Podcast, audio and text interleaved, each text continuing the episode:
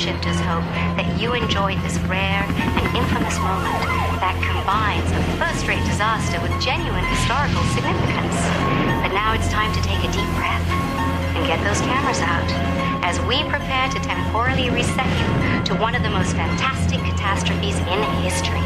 Are you ready?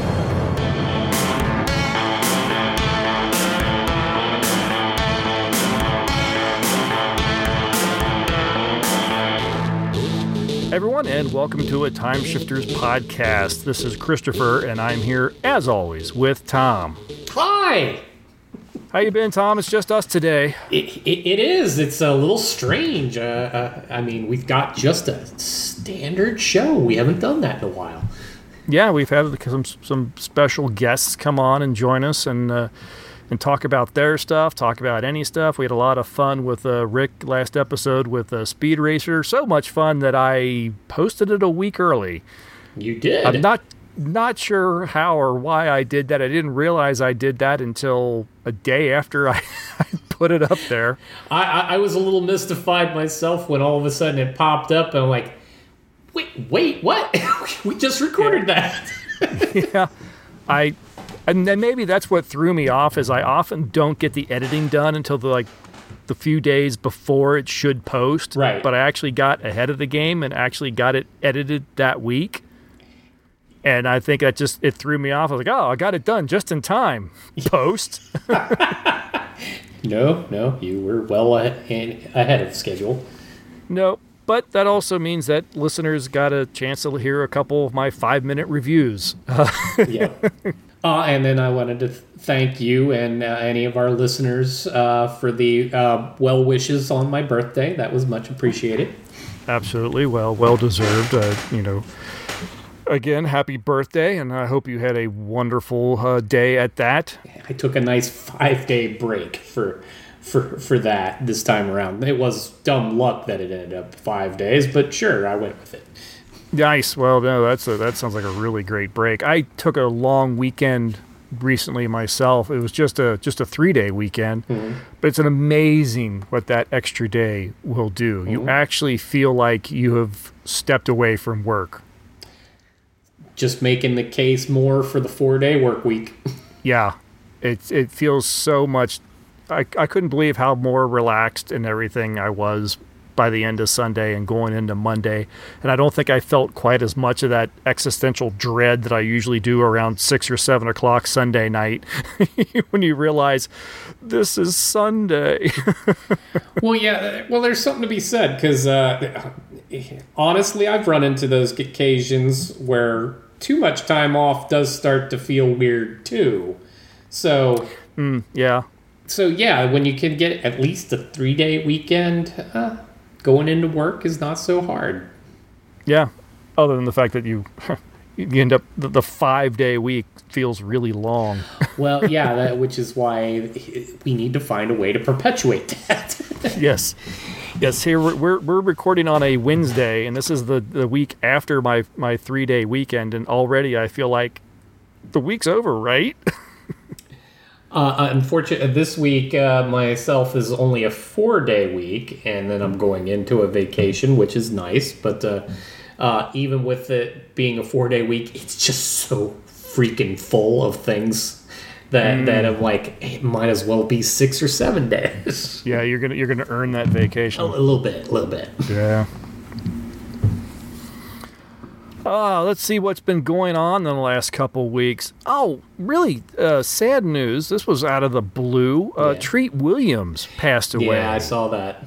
Yeah. Oh, that I was kind of hoping. I saw that news story and everything was coming out, and I was like, man, I hope this is actually a mistake and everyone's like wrong about this. Um, but he he was killed in a motorcycle accident. Oh, that's terrible.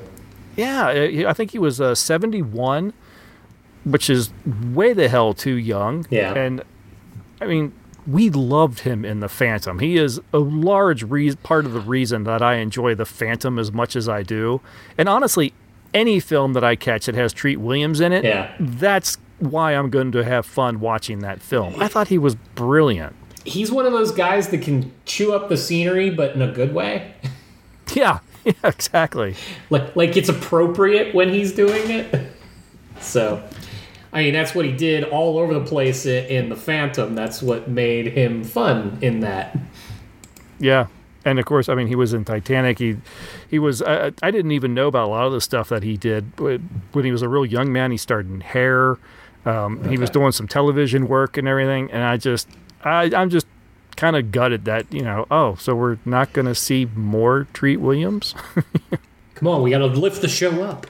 yeah, let's lift the show up a little bit. Let's look a little forward. I started thinking. I realized that we were coming up very close to summer. We're actually recording on the first day of summer. Oh yes, yes we are. Um, which means the fall would be right around the corner. So I've already started thinking about fall and October and Halloween and all of that. And I thought this year I wanted to try to do something a little different. Mm-hmm. So I started reaching out to some of the local haunted houses in my area. Okay. And seeing if they would be willing to uh, do some interview and some on site uh, kind of on-site reporting and such and about their haunts and about the haunted house industry and all that good stuff. And I reached out to a bunch of them and I actually got a, a bite back from from one one of them and so far it sounds like they're really keen on this idea and I started talking with one of the organizers and I'm, I'm, waiting for an email come August where I'm going to be invited out to one of their uh, actor training camps. Oh, very cool. Yes and uh, they're gonna. So I'll get a chance to kind of see how they go with that and talk with with them and uh, take a tour of the haunt and kind of. I want to. I want to get like sort of that inside look of what goes on in making a haunted house, sort of thing. No, that's and and cool. talk about the uh, the industry and how they had to kind of sort of fight their way through the last three years, you know, sure. with the pandemic and everything. Yeah, it should be a lot of fun, and I realized to do this the way I want and to do it right, I was going to need like a camera person. Mm-hmm. and so I kind of threw it out there on Facebook, and uh, our old friend and former co-host Steve actually piped up. Oh, nice! That he might be interested in it and helping out. So I'm I'm hope I'm hoping he will. So it's it's I've said it. It's it's in the podcast. It has to happen now. Well, and not to do a little planning in front of uh, everyone, but if we can figure out how to pair uh, something like that with also the uh, Cincinnati Comic Expo, perhaps we can do at least one of them together. Yeah, no, absolutely. We'll see what happens. I mean, the expo's in September, so that's usually, um, you see, yeah, the haunted houses haven't quite kicked off by then, though. Depends. Yeah, some some yay, some nay, but we'll have to see what can be done. But uh, that could be fun. Yep, uh, we'll see what happens. Um, it should be fun. If, if, if it comes together, I'm hoping it's something that I can put together and uh, make some use of the YouTube channel that I have for the uh, for the show. Mm-hmm. Uh, right now, the YouTube channel is pretty much filled with a lot of uh, older interviews and um, our episodes. I've been posting to YouTube just with static image and a little waveform. but it's actually been kicking off. It actually kicked off and actually uh, created a little bit more of a uh, an attraction than I than I thought it would. We certainly don't have like you know crazy numbers, but we've got over 300 subscribers to the channel. Nice. Which uh, surprised me that we've that I was able to get that many that soon with just throwing up our episodes, and they get not a lot of hits, but a few extra hits. So that's really cool. So it'd be nice to just do something and have something actually like kind of cool on the channel yes, versus no. just uh, just the episodes. And welcome subscribers. yeah, absolutely, and yeah, you guys are listening, if anyone's listening on the YouTube channel, thank you very much. And I will ho- hopefully have some uh, some more stuff up there. I'm thinking the next time I record a uh, a five minute review, I'm going to try to do it on video as well. Give that um, a shot. Could, yeah, exactly, and, and give that a whirl. Um, I've I recorded a ton of them like in advance, so I'm just kind of working my way through. Which I realized after posting uh, one of them that just aired like a week or a week, two weeks ago um, I talk about a recent or I just mentioned the date that it's going to be available. I'm like, mm, that was last year. Maybe we need to figure out how to do uh, the occasional video podcast version of the show. Yeah, well, we could follow um, Rich and Jeff over at the Classic Horrors Club podcast. They do a, a video companion podcast as well, and could we could take a you know a feather out of their uh, cap or their uh, uh, what was it, an arrow out of their quiver and try, and uh, try to do something they do. It is mostly I think just kind of talking head, but they do you know throw in the, the the trailers and some images and things like that as they discuss things. It's just it's another big chunk of uh, actual editing that it would uh, entail That- that, has that is kept me from doing it. That is next level editing, yes. Yes. It's not anything I haven't done before. It's just that takes a little extra time. it does. I was browsing through Amazon Prime and saw that they had a cop a version of Carnival of Souls from 1962 on there, which is a favorite film of mine. I I love Carnival of Souls. I've got the uh, like Criterion Blu-ray and and everything. But what attracted me to the one on Amazon, it was actually it was one that was colorized. Oh yeah. So I thought, well, that's I, morbid curiosity drew me to go ahead and try to check it out. Yeah, I don't know what anyone was thinking putting color to that film.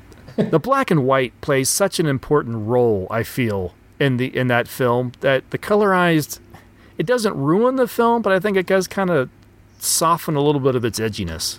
Yeah, no, I mean, if it was made a certain way, leave it be. I mean, 62, it could have been shot in color. It was probably shot in black and white due to expense. You Sure. know, it, was, it was budgetary. I, I, I get it. Would the filmmaker filmed in color if he had the opportunity? Don't know. You know, we have no idea.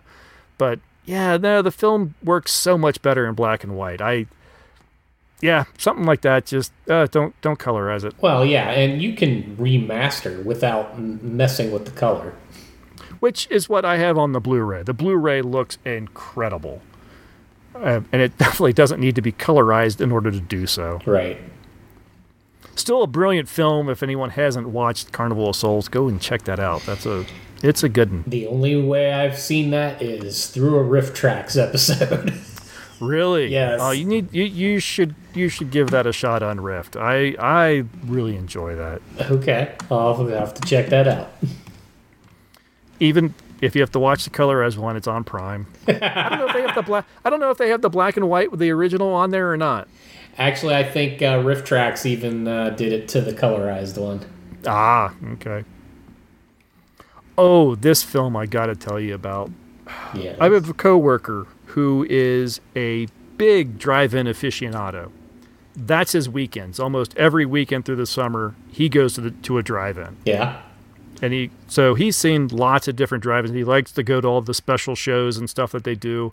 He'll go see him when they're running all the first run stuff and everything too. But he'll go to the the specials. He brought me a list of like some films that are coming up in the fall at some of these drive-ins are doing for their for Halloween or for the fall season, and some really great classic horrors and monster films and things like that. And I I started talking that um, I had to go ahead and break down and purchase the uh, upcoming Blu-ray for Robot Monster, one of my favorite bad movies. Yeah. And so this thing came out.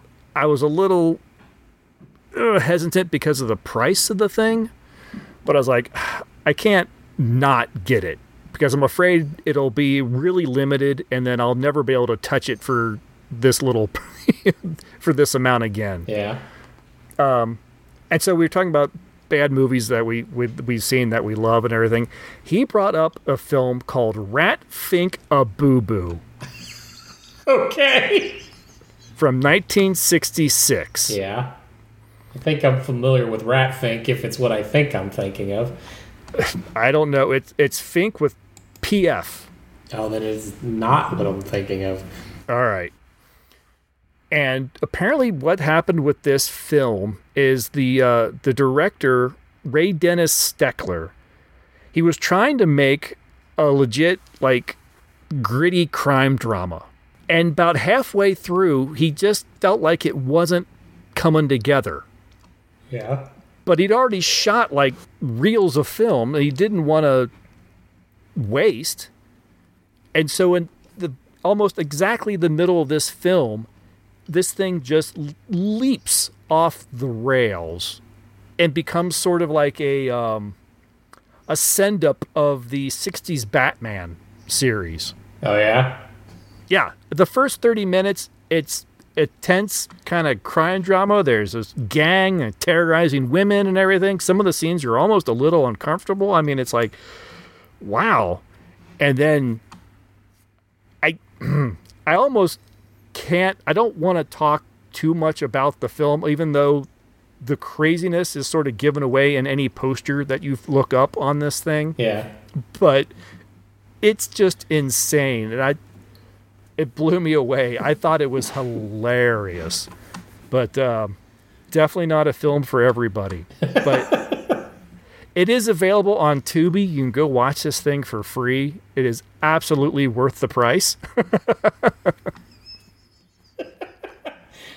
All right, I'm gonna have to uh, take a gander at that one. you, you and your friends get together and watch uh, some crappy movies We once do. a week. I recommend Rat Pfink a Boo Boo. Rat think a boo boo. Okay, Yep. I absolutely recommend it. we'll have to put that on the radar. Please do. It is just so freaking insane. Yeah, it's Rat Think with a, a PH. PF, PF. PF. Yes. Okay. But yeah, that's uh that's that's been me the last couple weeks. Have you been up to anything besides having a birthday? Uh, well, that did eat up quite a bit. Um, uh, the one thing we didn't talk pre-show, uh, I did. I have been to some of the more recent films, like uh, Spider-Man Across the uh, Spider-Verse oh, nice. and, and The Flash. Oh, okay. Uh, just a little. Uh, I'm not gonna spoil anything, but just know, listeners, if you haven't seen Spider-Man ac- across uh, the Spider-Verse yet, uh, go in, and it's probably already been told to you by others at this stage. Go in knowing that it ends on a cliffhanger, and it is a to be continued. I did not know that. I got told that by a friend at work uh, before taking my son to go see it. Um, so we knew going in that that was going to be the case, which was good to know in advance because we went on its opening weekend. Um, and there were people that did not know this. So at the end of the movie, while we, we know what's that this is happening, when it cuts to the the credits and all that, the rest of the audience just loses their shit. Oh, I bet. just like no. Just- That's hilarious. People are yelling in the theater. They are mad because they're like, "You you can't know Not right there." Um, so uh, totally worth a watch. Lots of fun. Definitely can't wait to see how they end it, but it is a little unsatisfying All right. in the uh, whole that. And then Very good. and then the Flash. Find something else to watch. Yeah. I I will watch The Flash, but I will wait till that shows up on uh, on Max or something. Yeah, I, I, I with with Michael Keaton in it, um, and, and he he was great. Kind of liked what they did with the character. Was happy to see him. Happy to also see that it wasn't just like a a tease. Like it was, he's going to show up for like five ten minutes, and that was going to be it. No, he, his Batman plays a significant role in the film. So Cool. that part was cool, but the, it doesn't it doesn't override the version of the Flash that they have perpetuated. Uh, Ezra Miller already not a big fan uh, of him in general, but uh, uh, you can't even nail him for all this. They're the ones that write the Flash to be kind of whiny, kind of unsure of himself. I'm like he's completely antithetical to what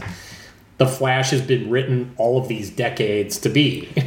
Yeah, uh, the Flash to me has always been pretty much just uh, very sure of himself and He's quick comfy. to go half cocked. Yeah, he's confident. He's cocky. He's funny. He's charming. Um, he knows all of that about himself, which adds to the confidence and the cockiness. And that's part of the charm. That, that's that's why you like the Flash. Is he he's full of himself, but he knows he's full of himself, and because you know that, he's he's just funny.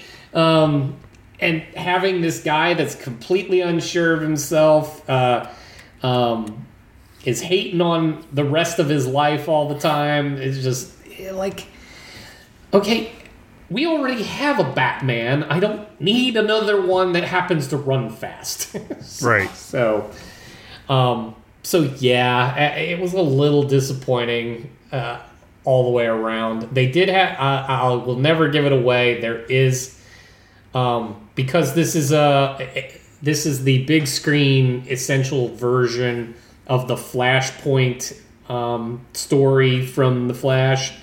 Um, they did have a little fun at everybody's expense uh, with what they ended on. And I'm just going to put it out there. You already started with Ben Affleck as Batman at the beginning. We know we get Michael Keaton. There's another.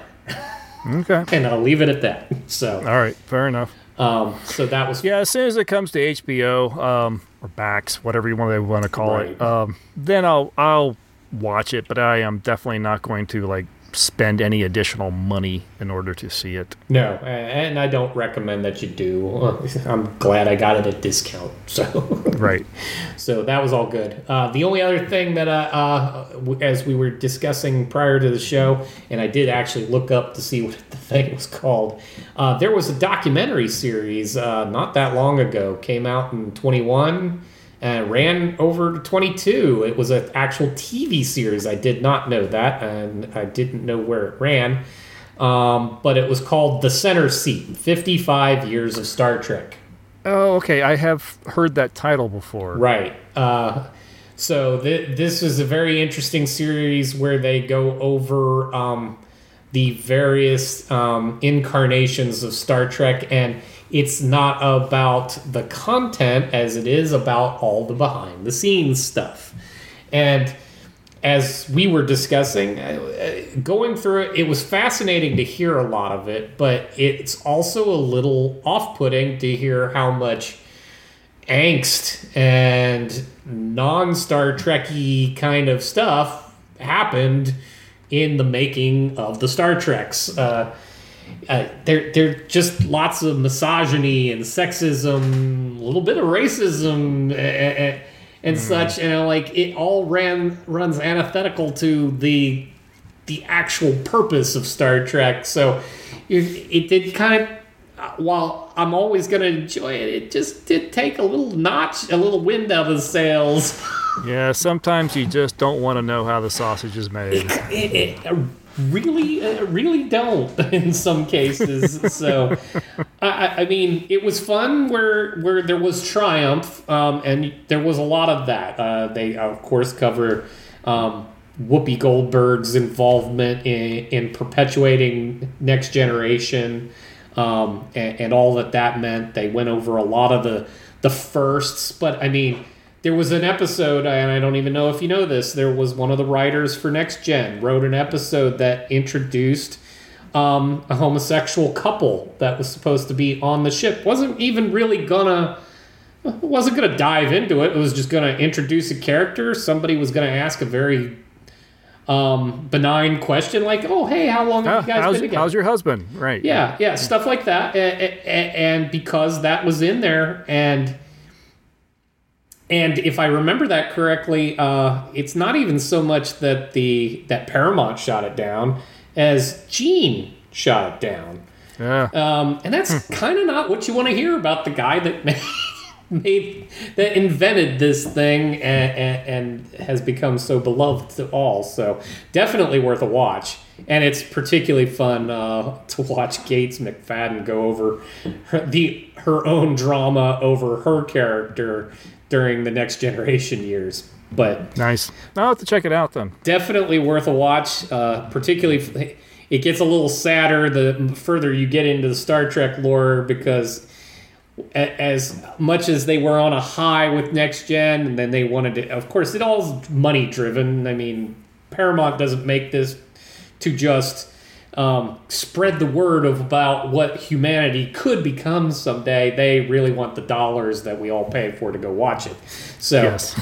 um, so let's be real about that. So, uh, the reason things like DS9 and Voyager came to be is because of greed, um, and as a result, um, things that maybe should have been paid attention to to either make them better or make the experience better for those that were participating didn't necessarily happen. So watch it, enjoy it, but understand it's a little darker than maybe you might want to hear. yeah, some of it doesn't entirely surprise me um, about Gene Roddenberry. I, I spoke to his son Rod Roddenberry uh, years ago. He when he was producing the uh, his little documentary called I think it was the Trek Nation. okay. Yeah, yeah, I think it was Trek Nation. And one of the things that he was, wanted to do in that in that documentary was kind of show the world that yeah, my dad did a lot of great things, but my dad was human. Right, yeah. It, it was a little odd. I mean, there's a lot of people that were a little torn on what he was trying to do. It was almost like that he was.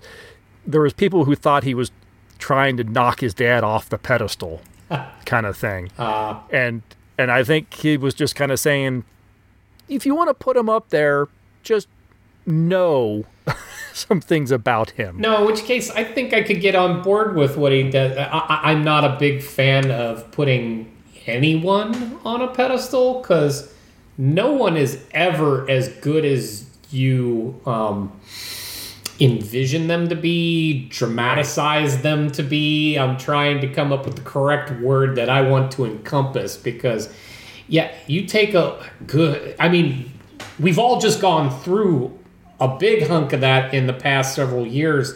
If you take a deep, hard look at anybody's past, they ain't perfect. And to immortalize them and to raise them to a level beyond a human person um, really kind of undercuts maybe what they accomplished because even flawed, they got this stuff done.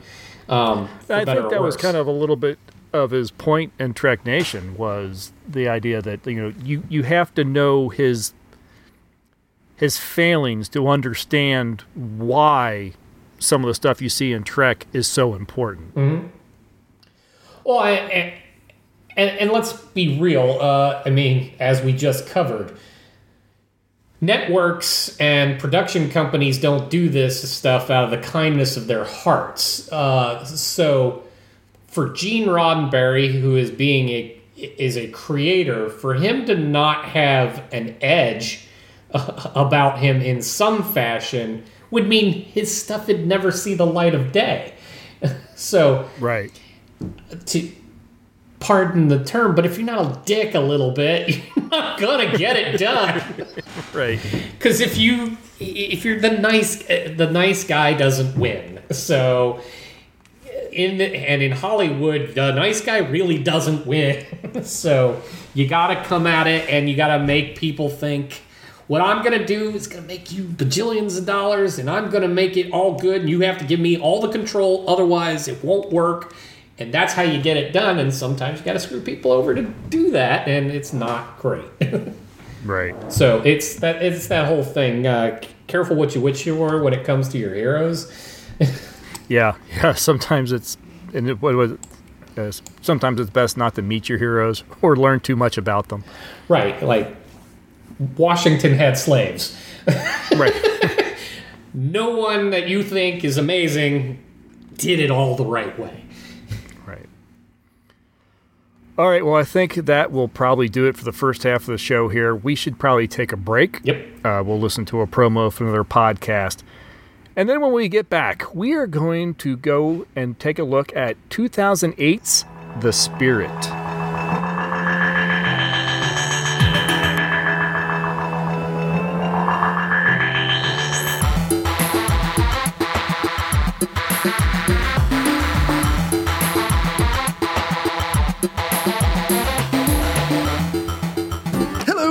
Jeff Sandwich. You might not know me, barely anyone does, except my mother and her Cocker Spaniel, Alan. But I have listened to every single movie podcast that has ever been made. I don't get out much, and sometimes I have to make toilet in a bottle.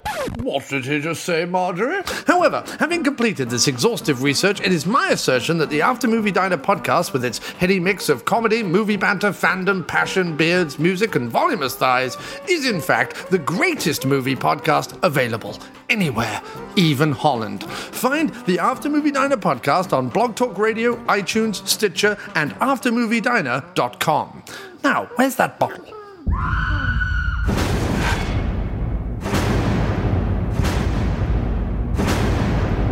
What are you?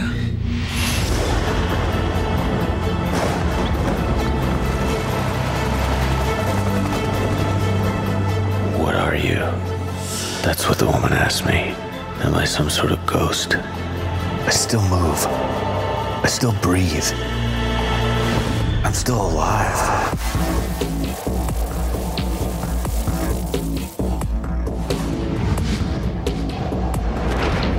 The bad guys are winning. Right now, we got our hands full. You're a mess. Three bullets. Straight through me. Last night you were 20 minutes from the morgue, and now look at you. You have to do something about the spirit. Our profits are down 20%. Spirit thinks he can't stay hurt. I'm getting El Spirito dead while I still can. Something's going down here. Could be big. Octopus big. I'm the octopus. I got eight of everything. You're not making this easy.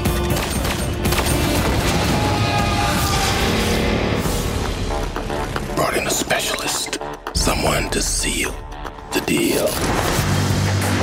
She got a thing for the bling. Sand Saref.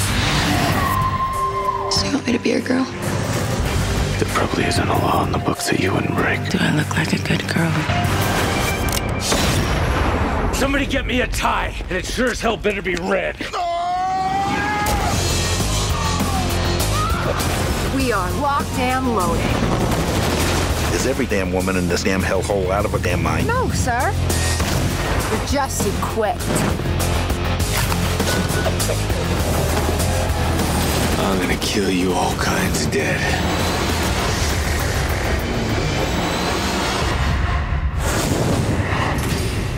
I'm on my way.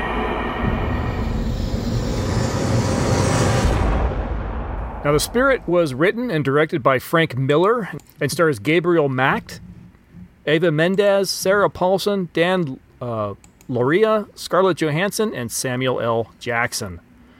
The film was based on a newspaper comic strip created by Will Eisner. Uh, Will Eisner was an American cartoonist and writer. He was one of the earliest cartoonists to work in the American comic book industry. In his series The Spirit, whose original run was from 1940 to 1952, was often noted for its experiments in content and form. The movie tells the story of a former cop who was killed in the line of duty but is mysteriously resurrected and turned superhero to defend Central City from his arch nemesis, the Octopus. The octopus is searching for a crate containing the blood of Heracles in order to complete a serum which would allow him to become immortal. Meanwhile, an old flame turned femme fatale, Sand Saref, is leaving dead bodies in her wake as she seeks a crate containing the Argonaut's golden fleece. Each has what the other wants, and the two will do anything to get them. The spirit is caught in the middle, and he must save the world from Octopus while trying to save Sand from herself. Now, as early as the 1970s, uh, someone tried to get a film version of this main, uh, made. William Friedkin attained the, the rights to the spirit and contacted Will Eisner to write a script for him. Eisner declined, but recommended Harlan Ellison, who wrote a script for a two hour live action film. Friedkin and Ellison afterward reportedly had an unrelated argument, and the project was abandoned. In the 1980s, Brad Bird, Jerry Rees, and producer Gary Kurtz attempted to get an animated adaptation off the ground. Even though the studio liked the screenplay, they thought the film would be unmarketable, and this version was scrapped. In the early 1990s, producer Michael Uslan, who was the executive producer of all the Batman films since 1989, and executive producers Benjamin uh, Melniker and Stephen Mayer obtained the rights for a live action film, but again, nothing materialized. In 2004, financier Oddlot Entertainment acquired the rights, and they began a collaboration with Uslan, Melniker, and Mayer, and uh, working at Bat Film Productions to adapt the story. Eisner, who was protective of the rights of his creation, said that he believed in the producers to faithfully adapt the spirit. Comic book writer Jeph Loeb was initially hired to adapt the spirit, uh, but he eventually left the project. And then in 2005, Uslan approached Frank Miller at Will Eisner's memorial service in New York. Uh, this was several weeks after Miller's Sin City had been released in theaters. Miller initially hesitated, but ultimately agreed, making this his first solo project as writer and director. The film apparently had about a $60 million budget. It got all of uh, a little less than 20 million domestically and couldn't break 40 million worldwide. Wow. little rough. Uh, wow. but maybe not entirely surprising. Not after you watch it. I, I had to go look and do a little research and everything. Apparently, the original strip was often cited a little bit on the camp. Yeah. Uh, which I was a little surprised when I saw this when, with Frank Miller's name attached, you were really thinking. I mean, this is Frank Miller. This is dark and gritty Batman Frank Miller. This Yeah. is the guy that brought the serious Batman back, Yeah, back to hi- the comics. his his stories from the '90s are considered legendary. Right. And so when you sit down to Frank Miller's The Spirit and you get something that is frankly camp, Mm-hmm. What the hell has happened? Where did this come from? There are camp elements, um, and interestingly enough, those are the parts where it, it it's almost endearing. Almost like uh, there was one uh, scene, and I don't even remember what was happening. I just remember catching uh, Gabriel's face uh, as the spirit. Like somebody yanked him in or, or something, and all of a sudden he went all huge, wide-eyed, and it looked like something out of a cartoon. And I'm like, well, how does that fit in? What's going on? Because, yeah, you you mentioned camp, but this thing tries hard to be dark and gritty, and and and, in some places completely inappropriate and really offensive. sure. Uh, uh, and and I don't know if that's what he was really going for or not, but it just was. So, yeah, when you get the camp elements, they're like, this does not fit with what you're trying to do. Yeah, it's very strange because it does. If you watch this with the sound off, most of it anyway, Yeah. you think you're watching a dark and gritty noir drama. Right. Until the spirit loses his pants while hanging off a gargoyle. Right. You're what's going on? Or, or, or as the the villain tries to pe- beat the man to death with a toilet. Right. Because toilets are always funny. Right. which, which, which was the last time it was funny. um, yeah, no, uh, and I you can't talk about this movie without talking about the style choice. Um, yeah.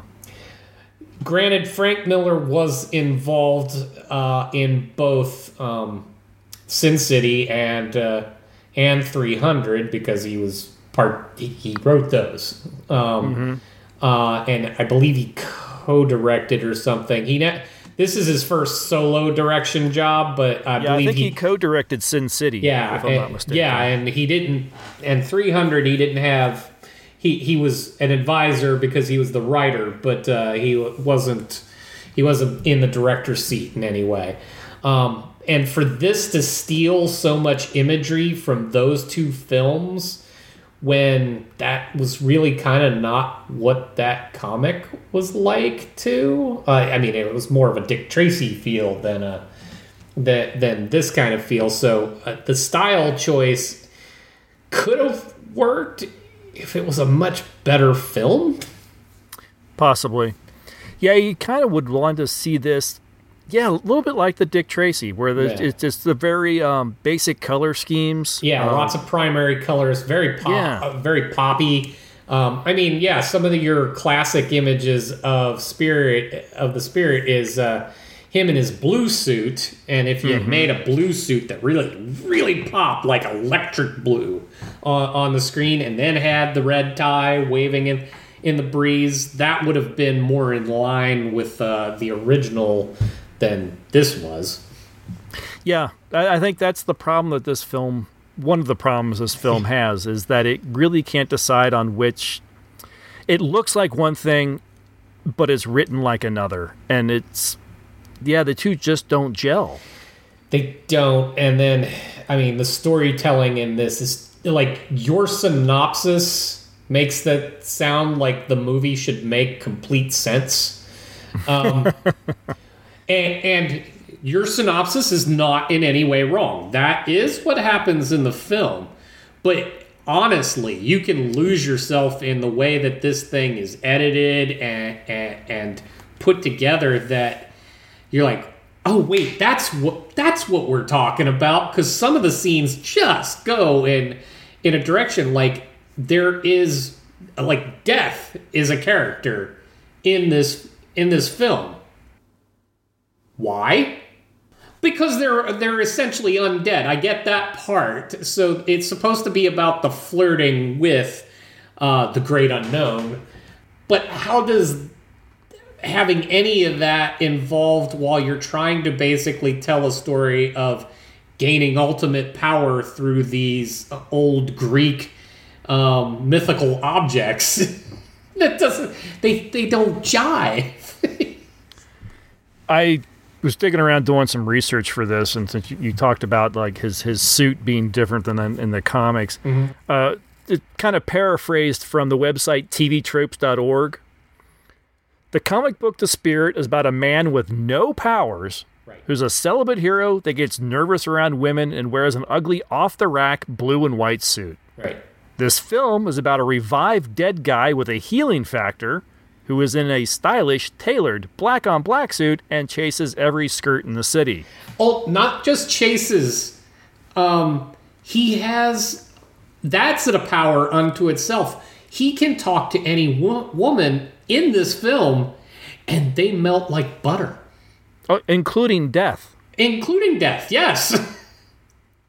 so, uh, which is again why the death thing kind of weirds me out. Like you're almost supposed to assume maybe he came back not because he was shot up with the octopus's little serum, uh, but maybe it's because he- he can just talk her out of it. That would have actually been a better angle. Wouldn't it? In the comics, his enemy, the octopus, is an intimidating and powerful gangster obsessed with not letting anyone see his face. In the film, he's a lower tier scientist with ambitions of godhood who is incredibly vain and show offy about his good looks. and it's Samuel L. Jackson. You can't not have him on the screen, and he is very flamboyant and he is on the screen. He is there. Well, yeah, we just got done talking about Treat Williams at the beginning and how he could choose scenery uh, in the best of ways. So does Samuel L. Jackson. And honestly, he's probably one of the more entertaining elements of this Yes. film. If he isn't chewing the scenery up, then you're just waiting for him to come back on the screen to do more of it. His fight scene at the beginning, uh, granted, toilet included, but his fervor in just wanting to enjoy beating the living daylights out of the spirit, that was fun. That was a fun scene. I, I do like the fact that they both know that they can't really hurt the other. right, they're not going to die. They, well, they can hurt, but they Right. uh, they're coming back. Yeah, they can't kill the other. Right. So, yeah, Octopus just takes joy out of whooping up on Spirit, and then he gets oh, okay, okay, I'm, I'm kind of tired. That's enough for tonight.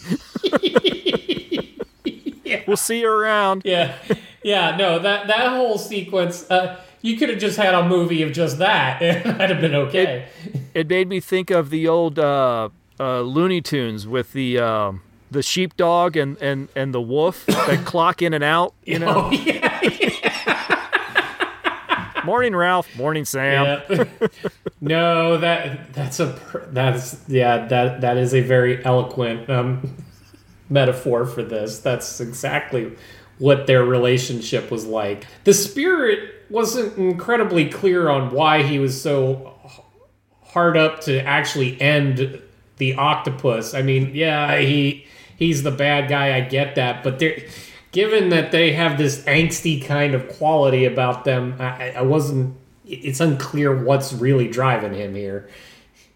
Yeah, you didn't really get to see, you know, what did the octopus do to kind of how bad was he?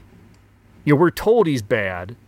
Right. And he tells us that he's bad. Yeah. But so far, the only crime we've seen him is trying to obtain some stolen goods. Well, and plus, we could get into the whole Nazi drama thing that they did. that I don't know where the hell that came from. it came from the same place as the samurai outfit and the uh, the, the the pimp coat and the yeah. just just because because that day the octopus woke up and decided I want to dress like a Nazi. Right, and the whole parade around it. Yeah, no, and that's the you. You do make a good point. He does kind of make uh, like I'm even watching a little trailer running while while we're going through here, and I didn't actually put that all together.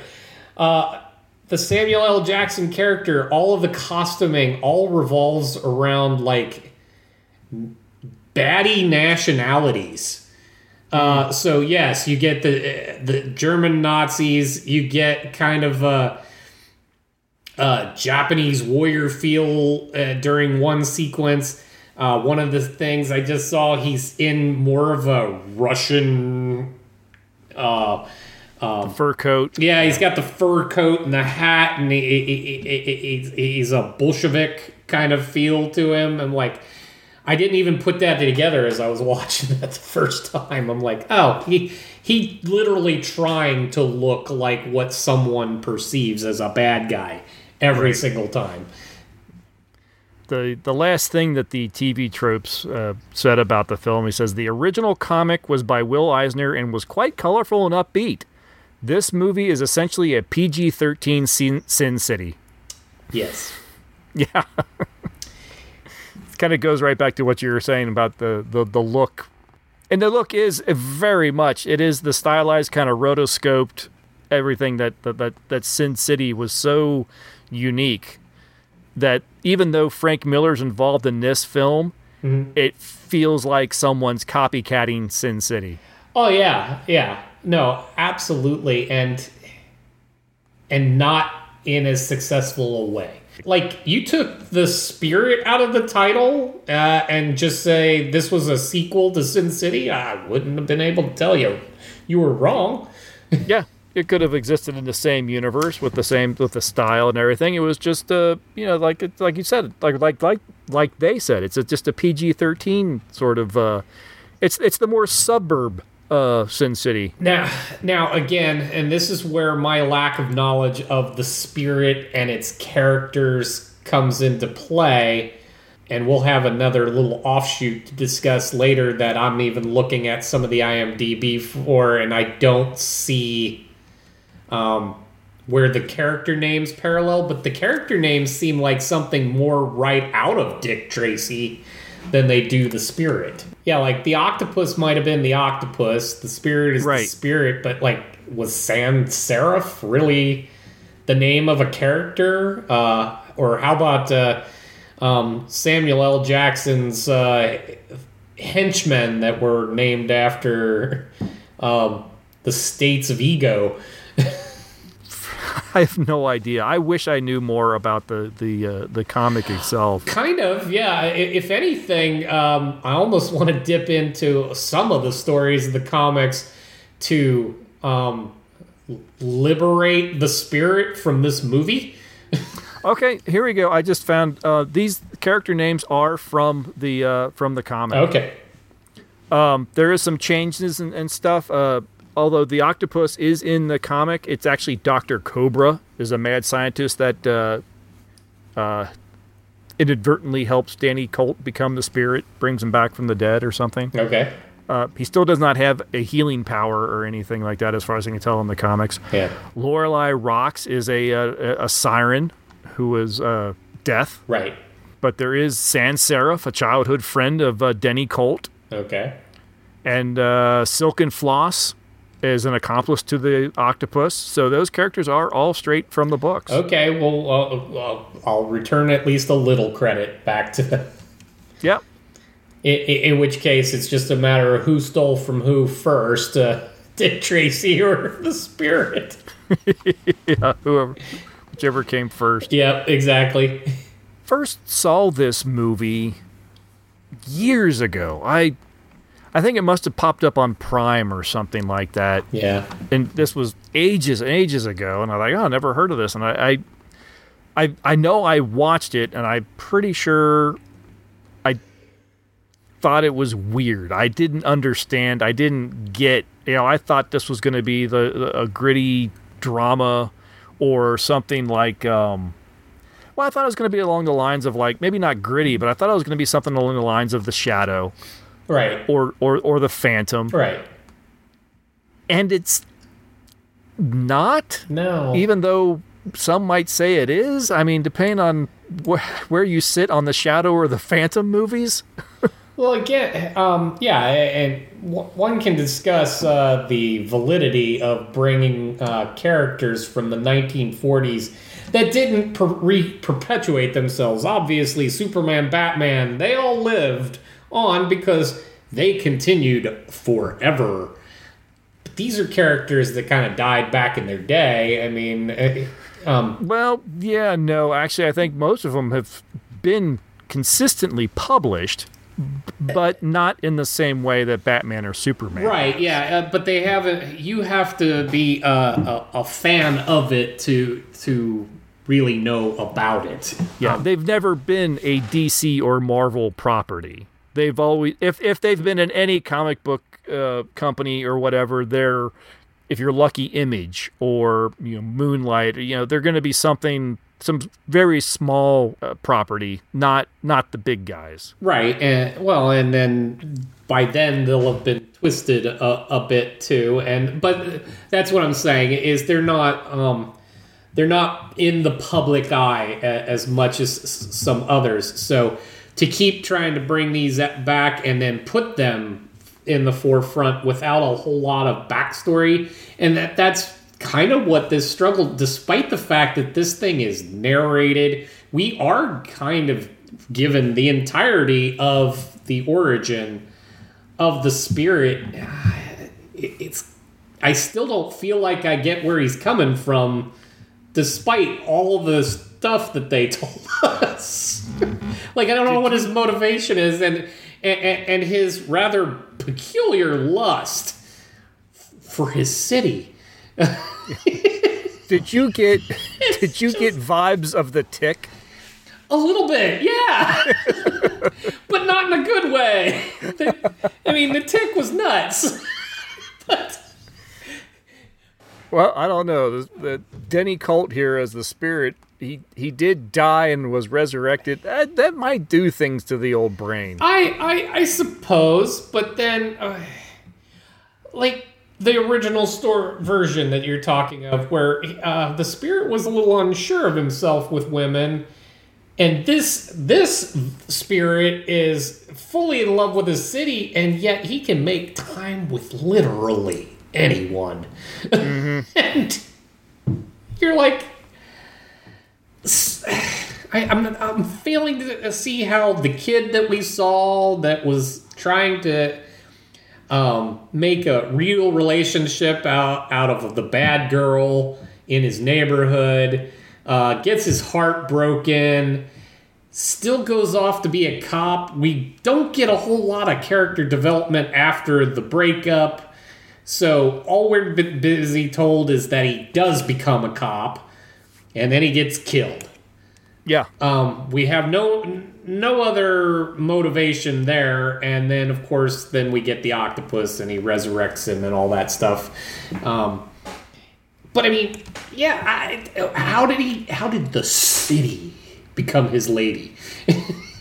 Right. I don't get that at all. Yeah, you could have used a little a little story as to why he uh, felt so dedicated to the to the place or Especially with something as generically named as Central City. right. I think in the uh, I read in the comic he originally started in New York City. Yeah. But then Eisner decided to to move him someplace generic so they could tell, you know, pretty much any tale without any and, and draw, I suppose, without having to do anything in particular. Right. You don't have to call out uh, specific things, and then you don't have to have your audience go, "Well, that's not where that was," or Yeah, how the hell did he get all the way across town in that short of time? Right, yeah, exactly. Especially when he's just guy on foot. He didn't even have a cool car. Nope, nope. He just ran. He just parkoured from one building top to another. What, what, which was impressive, yes, and, and admittedly, any opportunity they did, got to get Gabriel out of his shirt uh, was was one that they took. Um, that was actually from the books too. Actually, the Eisner was drew him with uh, having his shirt ripped off and and shirtless and whatever quite a lot. So apparently that was uh, that was keeping into in the spirit of the spirit. Okay, well the, then the, that's fine. But of course, Gabriel had himself a very uh, kudos to him and his trainer. So yeah.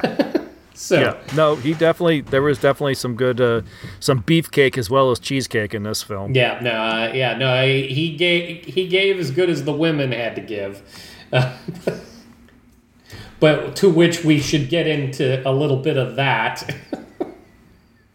I mean, literally, our bad guy takes a photocopy of her own ass.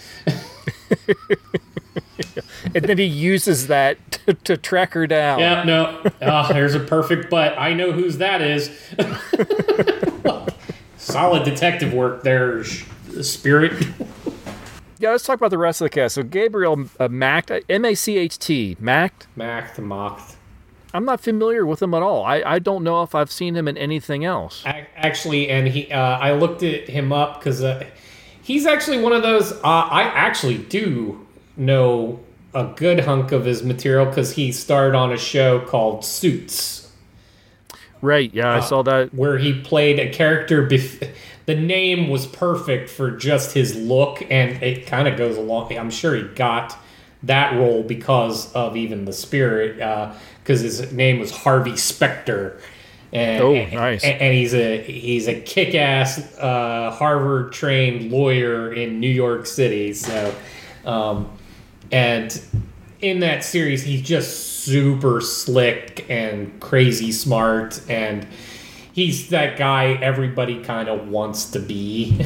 Mm, um, okay. So, well, then I, I, I think honestly, for the hero that they were trying to kind of make the spirit in this film, well cast. Yes. No, no, no. Uh, I thought he was great. It's one of those things, though. Um, I mean, he'll be picked on for being in it. And He might even be picked on for his performance, but I, it's I, this is one of those.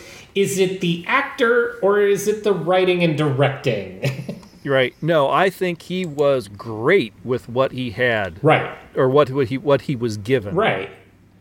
Yeah, no, because I, I felt like he was all in. He was he was trying to be that guy. It's just it, the guy was written so terribly that that it, it's hard to know how you're supposed to play it at all times. Sometimes that goofy, uh, that that more campy feel did come through, but then there were the other times where he's trying to be dark and foreboding, and he's uh, Batman, Shadow, Phantom, any of those darker noir style. Right. Like I, you could have caught a bit of Darkman in there too. Oh, I hadn't thought of that. Yeah. Especially with the uh, the uh, the trench coat flapping constantly and the f- black fedora. Oh yeah. And we already talked a little bit about Samuel L. Jackson. I mean, what can you say? I mean, he is definitely chewing the scenery in this, and he may be the highlight of the film. Right. Yeah, no, he, he's what makes it fully entertaining every time he's on the screen.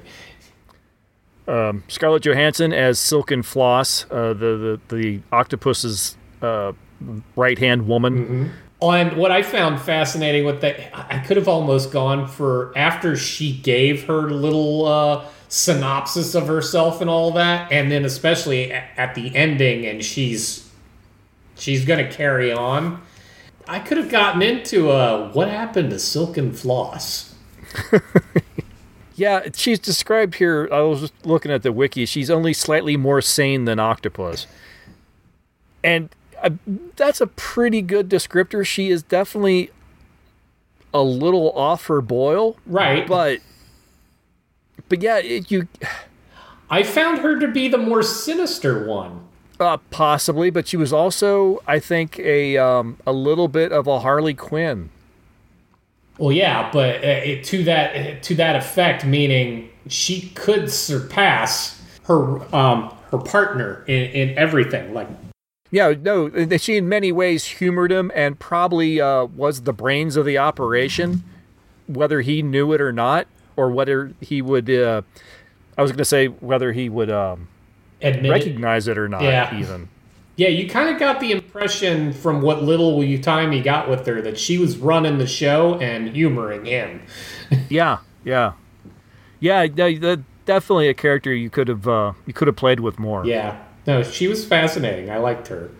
Eva Mendes is Sand Saref, the childhood childhood sweetheart grown up to uh, be a master jewel thief and criminal, kind of an anti-hero in this universe.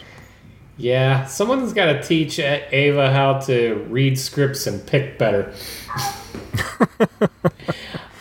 I, yeah, not well served in this film. No, but I, I had flashes of her character from Ghost Rider. Oh, you know, I never got around to that. I'm, that's okay. Move along Okay, with your yeah. life. Good. All right. it, it, it's a fun watch just from the perspective of if you want to know what not to do. Yeah, I actually found um, the actress that played her younger self more uh, engaging. Yes, quite. Uh, uh, Seychelle Gabriel as the young Sand Saref. I, she was actually a lot more engaging than Eva Mendes. And, but they but well cast as far as trying to make me believe that these were the same people just you know 15 20 years later Well, see, that's why uh, I'm picking on Eva in this this too because it's funny in the Ghost Rider movie. There's also a younger version of her, played by an actress that coincidentally looks a great deal like her. Oh, well, um, so there's like this knack for doing that. I'm like, read other stuff. we had Sarah Paulson as Ellen Dolan the uh, police commissioner's daughter and uh, the woman who's smitten with the spirit like every other woman but this one's supposed to be like the oh they'll get together someday girl Right. Which, this is where it starts getting into the weirder aspects of this. Uh, yeah, eh, since this is not the spirit from the comics, um, the fact that he seems to be able fall for or have every woman fall for him, the fact that she hangs on to him it is a little diminishing. uh, no absolutely despite the fact that she was fantastic as the character, uh, Sarah Paulson always has a presence when she's on screen. Yeah, no, she did fine, but yeah, her character was just you felt like this is um is she like damaged or something Right. somehow that she is so such such low self-esteem that she'll not go on with her life or find someone that's going to actually treat her right and and not skip out on her with every woman that comes along because she's so smitten with this guy is like that's that's disturbing. Definitely, and uh, I'm going to use that as a little segue because I was both enamored with and puzzled by some of the choices. This film is shot in a very noir style, supposed to have kind of a 30s, 40s vibe to it, but yet is firmly taking place in, a time where all of the technologies of the 2000s are available. I actually like that about the film. Well, that, that's what I'm struggling with. Is I thought it was kind of cool, but a little like I was having a, was struggling to put my head around it. And I'm like, are we out of time? In time? What time is it? like, yeah, no, no. I, I, but what was endearing about it is that whole uh, like the Batman the animated series quality where all of the technologies that were around were available, but they all have a very kind of Art Deco 30s vibe to them. Right. So this kind of did the same thing, but there were times where maybe some of it seemed out of place, uh, where other times, like, I totally get it. Like him pulling out his phone and. Uh, yeah, and it just it looked like a razor. It there was no effort to like make it to stylize it at all. It just looked like a cell phone you could buy at the time. Right, and as we're having this like a- Eva's character Sand is walking in with her uh, boy toy of the moment uh, partner at the time, and they walk into the uh, uh the guy that screwed them over, and they're mm, they're right. confronting him, and this is when she does the photocopier thing with her butt. I'm like, this is out of place with the mood that's going on. Yeah, isn't it weird? His whole office is all kind of dark, muted colors and everything, and then she sits on a very beige photocopier. right. I'm like, like, first off, would that really be in this man's office? Uh, yeah. You'd think he'd keep that out by by his secretary, but yeah, but I, I but yeah, the the, the whole it just kind of felt weird that whole moment there, and I, I, all of that just so she could uh, should make could make the perfect ass crack. And right. I, I did add the little pun there on the end at, on purpose. Dan Lauria as uh, the Commissioner Dolan. Mm-hmm. Everyone knows him as the dad from The Wonder Years. Right. he was. He's great. Yeah. I mean, I'm sorry. That, that's just a that's good, smart casting, is what that is. he pull he, he, he he pulls off that that gruff, uh, fatherly figure kind of guy very well the last two mentioned, uh, the Stana Katic is Morgan Morgenstern. Weird damn character. Not sure what the hell was going on with that. The the rookie that yells everything. Uh, yeah, but she's damn cute.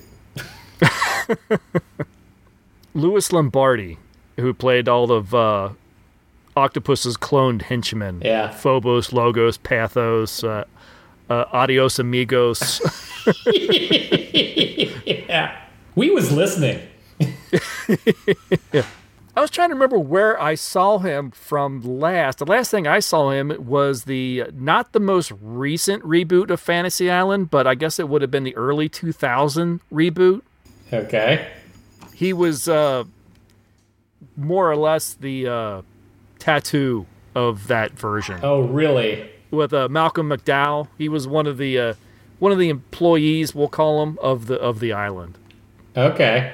I actually kind of liked that series. I'm kind of sorry that one didn't take off. I think it could have gone to some fun places. I I had missed that one, so yeah. So did a lot of other people. it's got Malcolm McDowell as Mr. Roarke. Oh, I did see some of that, but so he was the tattoo character. He was one of them, yeah. Oh man, I, I clearly have uh, blanked out a lot of that. No, but I did care for uh, Malcolm McDowell in that. Yeah, yeah, that was good. No, but I, he was a he, he's kind of a fun. Uh, definitely in this one a, a very you know comedic goofball character. He's a he's a guy who could get by playing some serious dark heavies, but I don't think I've ever seen him do that role. His parts have always been sort of like the the the, the silly dumb guy. Right, the goofier version of a of a tough yeah, I'd guy. actually, I'd actually really would like to. I'm curious if anybody knows if anyone's more familiar with Louis Lombardi's film work, if he's ever done or television work, if he's ever actually done like the dark heavy, because I think he could do pull it off, and it'd be really neat to see him do that, having only seen him as the the silly dumb guy. Well, as one of the few people, and you might be as well, that haven't seen it, he was in The Sopranos. Oh, was he? Yeah, he did a nine episode arc in The uh, Sopranos. So, Nice. so I assume Okay. he did play a dark or heavy at some point. All right. Well, cool. Well, I probably have to go and uh, check out some scenes from that. There you go. We are identifying some actually fairly fun moments with some pretty heavy hitter cast here. So, if you can take it apart and just enjoy certain sequences, you can have a lot of fun with this film. Yeah. If you try to think of it as a whole, uh, your brain starts to melt and ooze out of your ear. it just doesn't come together. There's not. No. It, it, it, it is a giant mess, but with elements that were kind of cool and fun. and I do think, and I do do believe that it fits into our theme because I actually really love the look of the film. No, it is beautiful. Uh, I, this is a style that, I mean, there's a reason it did well for, for Sin City, um, and then doing it in a different way uh, for 300 worked. I think it's funny though. It is one of the this style can wear itself out in a hurry. If you think of Sin City and 300 as where it was done successfully, they made sequels to both of those, and those did not do very well. because No, no. At I that never got point- around. I I never got around to Sin City 2. Right. No, I still to this day I haven't seen that, but I mean, which, which I'm dumbfounded by. I loved the first one. I really did.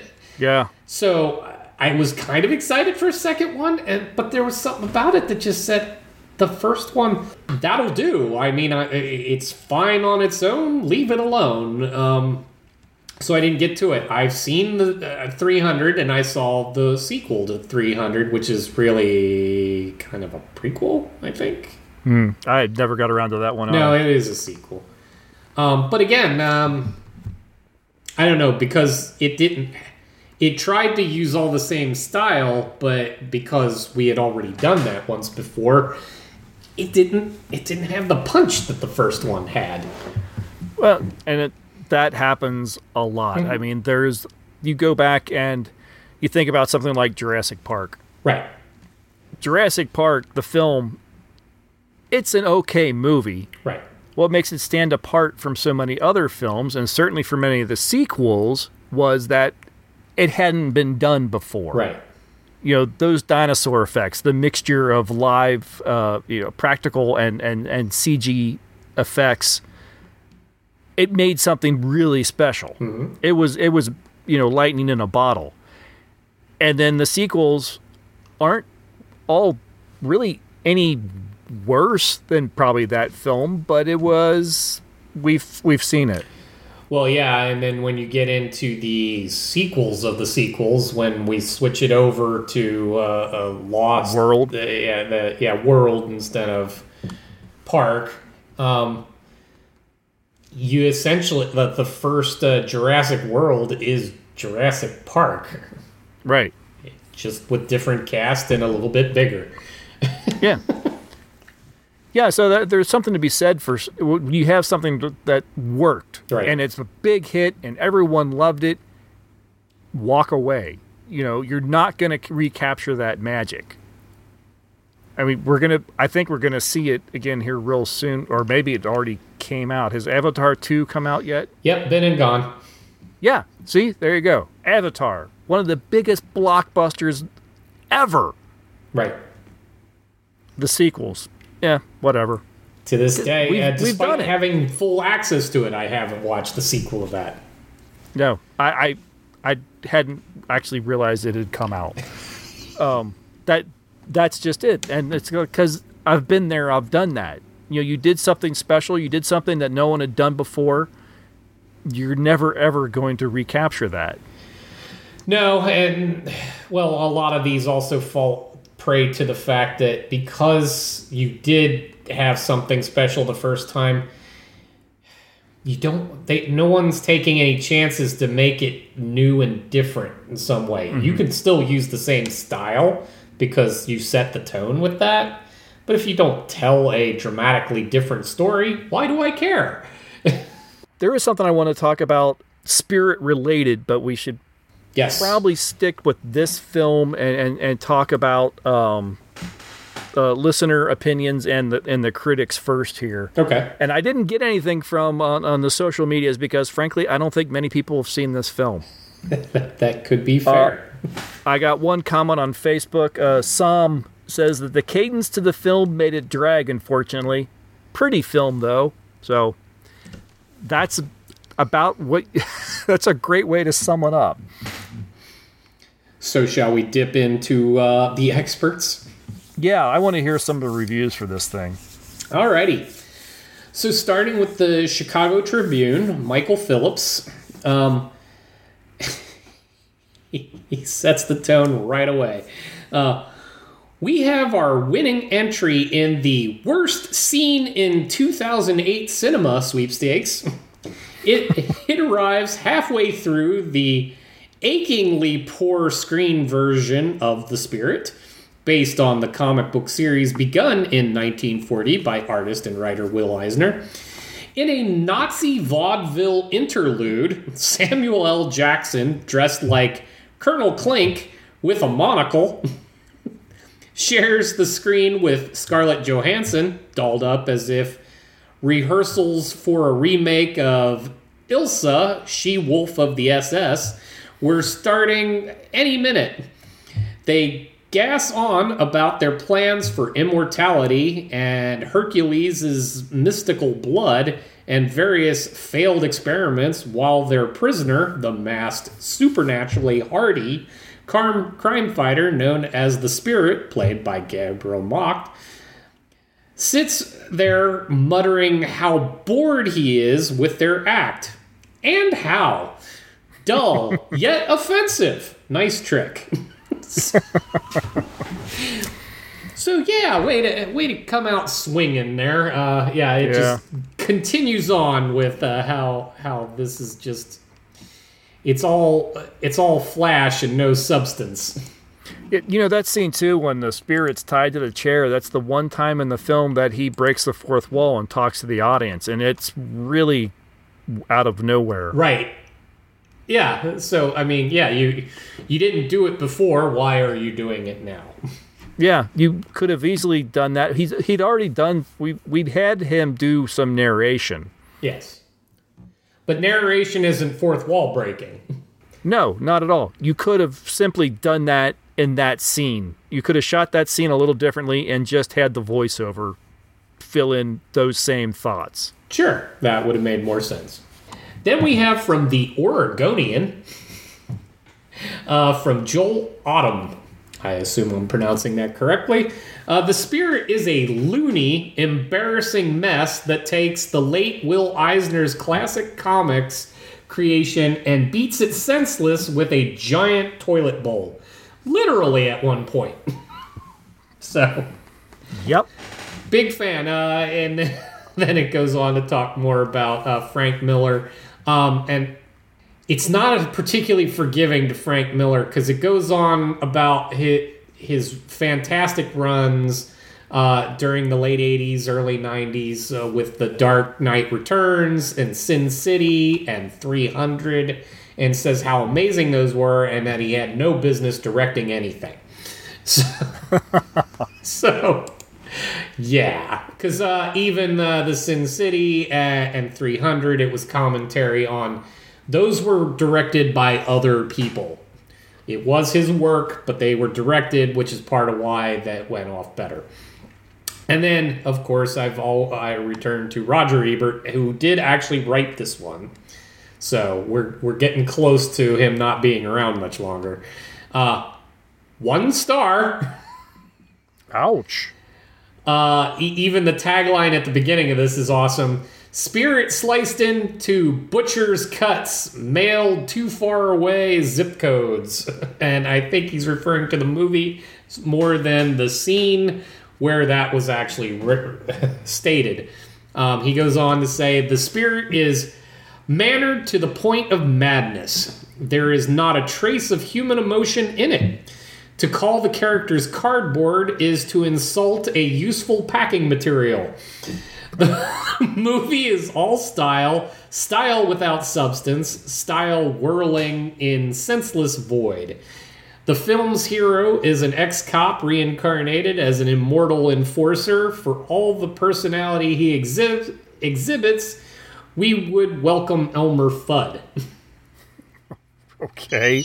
So, not a fan, apparently. No, no, no. No. So, uh, yeah, it, it's it's pretty unanimous that uh, the, this was apparently a train wreck of a film for most. Yes. Well, when doing some research, I stumbled on the fact that there was a 1987 TV movie, The Spirit, which was uh, set up to be a potential pilot for a television series. okay. Uh, this is something that you can obtain through uh, Warner Archive. They'll do a burn on demand DVD. Oh wow. Uh, somebody was nice enough to actually upload it to archive.org. And though we do not uh, approve or condone the uh, you know, illegal uh, uploads of, of films, you know, it's there already. So You happen to watch it without knowing. I, I yeah, I, I watched it before I realized what I was watching. Right. Uh, this is a much better adaptation from what I've read of the comic. This would have been a this is a much better adaptation of the comic. It it's actually quite a lot of fun. Huh. I'm sorry this series didn't happen. I'm, I'm sorry I didn't get a chance to watch it ahead of this show because I'm gonna have to go back and and catch that because the spirit himself sounds like an interesting character. So I'd love to see it done properly. Yeah. This uh, TV movie stars Sam Jones, uh, Flash Gordon himself. Nice. And uh, Nana Visitor, who pre Deep Space Nine.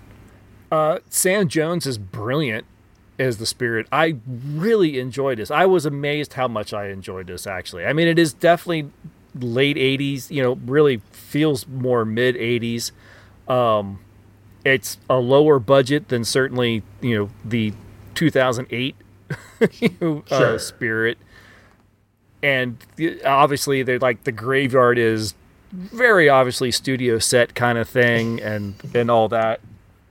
But no it was actually quite a lot of fun and it's a really good take on the spirit. From what i've read from about how the character is in the comics this is it. It sort of walks a little bit of a line of being like a um Oh, people have compared it a little bit to like the uh, the '60s Batman, Okay. but it doesn't go that far into into the the campiness. Yeah. So it, it stays in just being. It's not comedic, but it's fun. Cool. Uh, but yeah, I really recommend checking that out versus the 2008. I'm sorry we didn't review this instead. Yes, but then it wouldn't have necessarily fit into the well. It looked pretty. Yeah, no, that's true. Well, Sam Jones in this and the Nana Visitor both look really pretty. sure, but I'm sure that's where it stops. yeah, yeah, I'm afraid so. But they got the suit right and everything in this one. It is the blue suit. He wears his blue gloves. nice. So, and he's not nigh immortal or anything. He's just a guy. No, that's fair. But uh, I, I, honestly, I'd have been okay with uh, that component in the 2008 version if they had just done better with it. But yeah, I uh, I guess that's gonna do it. It's I honestly I went in hoping that I would get a little bit more enjoyment out of this Right. film than I remembered. I, I was hoping, okay, I'm going to, I know what it is now. I, I have a better idea.